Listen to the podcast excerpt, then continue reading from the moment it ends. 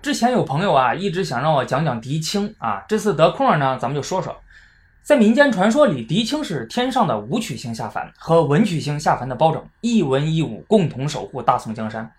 而在真实的历史上啊，作为北宋为数不多的名将，狄青的一生既可以作为励志的典型，同时呢又可以作为时代悲剧的牺牲品。那在他的身上，你可以看到一个小人物经过不断的努力，可以达到一个什么样的高度。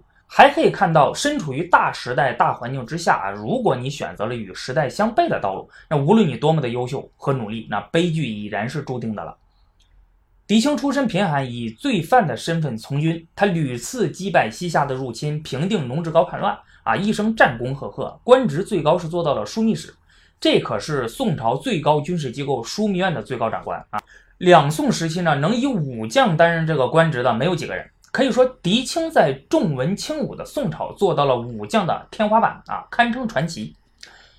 狄青这个人呐，这个人品和性格也很不错，心思缜密，谨小慎微，有勇有谋啊，对这个手下人也很好，深受将士的爱戴。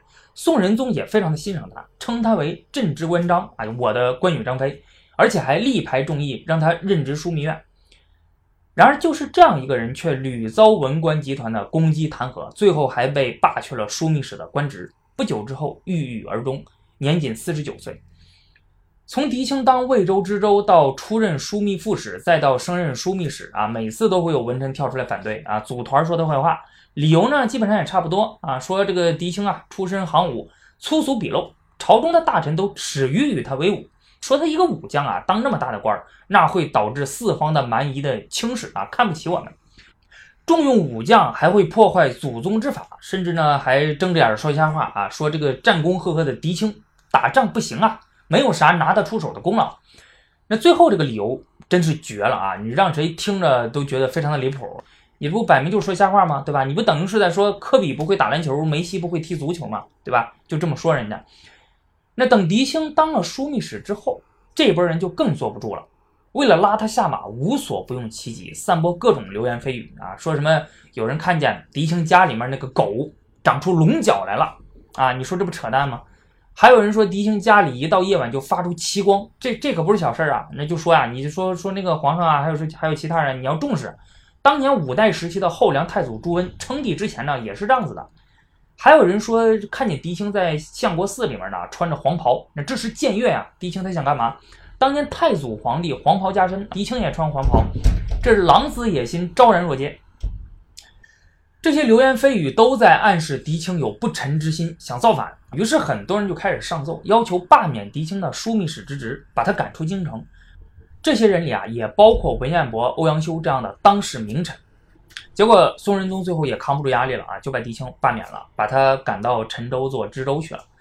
但是这事儿还没完啊！宰相文彦博呢，他每个月都会派，呃，宦官到狄青家里面去问候他啊，挂引号的问候啊，每个月两次，雷打不动，弄得狄青特别害怕啊！一听说朝廷人来了，就如同惊弓之鸟似的啊，担心朝廷是不是要进一步处罚他呀？那在这种巨大的精神压力之下，不到半年，狄青就郁郁而终了，一代名将就此陨落。那你说狄青啊，为什么会有这样的一个？遭遇啊，文官集团呢，为什么如此恶毒的攻击狄青呢？讲到这里啊，我相信大家心里也有数了啊，因为狄青是一个武将，却出生在了重文轻武的宋朝。民国时期的女作家萧红说过一句话：“我一生最大的不幸和痛苦，都是因为我是一个女人。”狄青这一生最大的不幸和痛苦，都只是因为他是一个武将。狄青的悲剧不仅是他个人的悲剧，也是大宋王朝所有武将的悲剧。而造成这一悲剧的根本原因呢，就是宋朝确立了重文轻武、崇文抑武的国策。我们都知道，宋朝重文轻武就是这个重视文官、贬低武将啊。其实不仅如此啊，重文轻武在宋朝呢，不只是一个简单的政策而已，这是从思想意识、法律法规、制度设计啊、社会风气等角度出发和影响。而设计的一整套完善的大宋国策，祖宗家法，立国之本。而最初确定这一政策的就是宋太祖赵匡胤啊，后来又经过了宋太宗赵光义的强化，为宋朝后世的皇帝所继承，并且不断的发展。宋太祖和宋太宗有感于晚唐以来藩镇割据的局面，也亲身经历过五代十国的乱世，这对他们心理造成了非常大的影响。你想想，五代十国啊，七十多年的时间，存在了十几个国家，几十个帝王，当时整个社会风气崇尚武力，道德沦丧，皇帝的神圣性荡然无存啊，换皇帝跟换着玩似的，以至于当时有人喊出了“天子兵强马壮者当为之，宁有种焉”，啊，什么君权神授，什么福泽深厚，什么要以百姓为本啊，我全都不信，那都是扯淡，只要我兵强马壮。啊，只要我实力强，我就能当皇帝，谁强谁有理。连宋太祖赵匡胤他自己呢，都是通过兵变上台的。正是因为如此，所以上台后的赵匡胤就非常的害怕啊。他害怕什么呢？他害怕别人也依靠武力去推翻他，他害怕宋朝成为五代之后的第六代。因此呢，为了避免这种情况的出现，重文抑武、重文轻武的国策就出来了。宋太祖就经常跟人说呀：“啊，宰相须用读书人。”欲武臣尽读书，大力实行文治，避免武将专权。北京师范大学历史系教授呢，宋史研究专家刘彪老师就说，宋太祖提倡文治的目的，并不是单纯的为了提高文臣的地位，而更多的是在于重建统治秩序，扭转五代时期失衡的文武关系，端正。尊卑名分，君臣之道啊，从而巩固大宋江山。就是告诉这些武将，你多读点书，要遵守儒家的君臣之道，你别成天有事没事啊，一言不合你就造反。而要想实行文治，就需要选拔大量的文人。于是宋朝开始扩大开科取士。别看科举制是在隋唐时期兴起的啊，但是真正发扬光大呢，却是在宋朝啊。唐朝时候呢，每次科举他这个录取最多也就几十个人啊，授予的官职也不高。但是到了宋太宗的时候呢，他开始把每次录取的人数扩大到了几百人，而且还授予他们较高和较重要的官职。宋真宗赵恒为了鼓励人们读书啊，考科举还特意写了一首劝学诗，大家听过的名句“书中自有黄金屋，书中自有颜如玉”啊，就出自这里。于是科举出身的文人开始逐渐占据了朝廷的大部分官职。甚至连枢密使、经略安抚使这样的武官、军事官职，也都开始由文人来担任啊。武将只能作为其副手，从属于文官啊。打仗的时候要听文官的啊调遣。宋朝士大夫集团开始形成，掌握朝廷政权啊。所以文彦博呢，他才能理直气壮地说出那句：“皇帝与士大夫共治天下。”经过多年的发展，到了宋仁宗的时期，整个社会风气为之一变，社会的价值评判标准发生了根本性的转变。啊，什么意思？就是说，评价一个人在社会上的地位啊、声誉啊，依靠的不再是军功了，而是你的文化水平。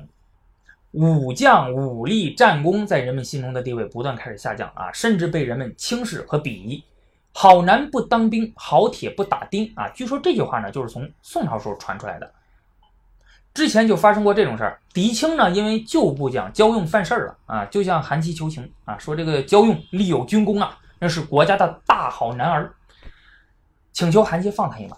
结果韩琦一点面子都不给狄青啊，说了句：“东华门外以状元唱出者，乃好儿，此岂得为好儿焉？”啊，我只听说过在东华门外被皇帝唱名的状元郎，那才是大好男儿，国家的栋梁。焦用一个武将啊，他算什么大好男儿？他有什么资格被称为大好男儿、国家栋梁呢？啊，当着狄青的面就把焦用给杀了。这话虽然是在说焦用，但是同样身为武将的狄青，那听了之后心里估计也很不是滋味北宋文臣尹朱甚至说：“状元登第，虽将兵数十万，恢复幽寂，逐强虏于穷末，凯歌劳还，献捷太庙，其荣亦不可及也。”通过科举考试考中状元的荣耀啊，就算是你率领几十万大军收复幽云十六州，把蛮夷赶回大漠，然后凯旋归来，把所获得的俘虏和战利品进献给太庙啊，那也是比不上的。那这话你在汉唐时期啊，你就很难能听到啊。那时候的人们虽然重视文治，但是也不放弃武功啊啊，也不放弃武力。男儿何不带吴钩，受取关山五十州，请君暂上凌烟阁，若个书生万户侯。这是当时人们的心境，所以可以想见啊，身为武将而且还战功赫赫的狄青，那在这样一个环境下，自然就会受到文官集团的排挤。这里面除了担心狄青威胁文官集团的统治利益之外啊，更重要的是为了维护宋朝自开国以来就制定的崇文抑武、重文轻武的国策。比如当时任翰林学士的欧阳修啊，他攻击狄青攻击的是最狠的啊，甚至污蔑谩骂狄青啊，就有点不要脸了。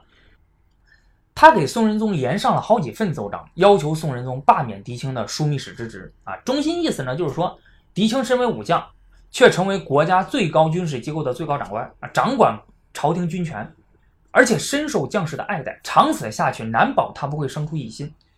你说欧阳修为什么要这么攻击狄青呢？啊，什么仇什么冤啊？你不知道的还以为他俩有什么不共戴天的仇呢，其实没有啊，他们两个没有什么私人恩怨，也没有什么利益的冲突。欧阳修这么做，他只是想维护朝廷已有的以文御武的体制。他认为呢，武将掌握军权对于国家、对于皇帝而言不是什么好事儿。五代十国的乱世啊，那就是血淋淋的教训啊。新五代史就是欧阳修主修的，他对这段历史很清楚。他看到了太多的当时的武将坐拥兵权、不听中央号令，甚至举兵谋反的例子。那我相信他应该是很能理解当时为啥宋太祖、宋太宗啊要费尽心思大力实行重文轻武的国策。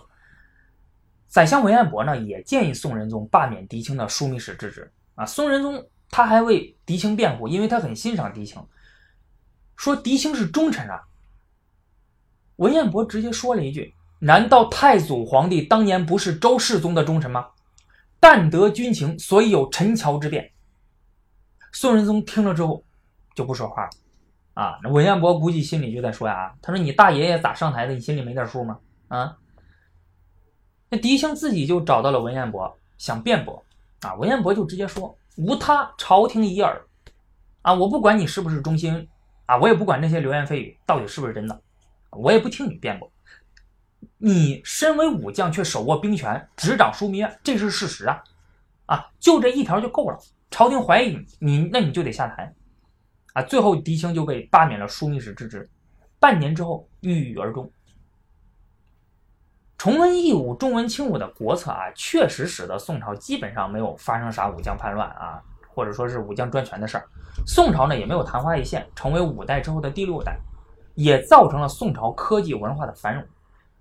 陈寅恪先生就说过：“华夏民族之文化历数千年之演进，而造极于赵宋之时。”可惜呢，矫枉过正啊，却也使得宋朝武力孱弱，对外战争屡次失利啊，民众逐渐丧失了尚武之风。哎，这也就是宋朝为什么现在很不得很多人喜欢的一个原因。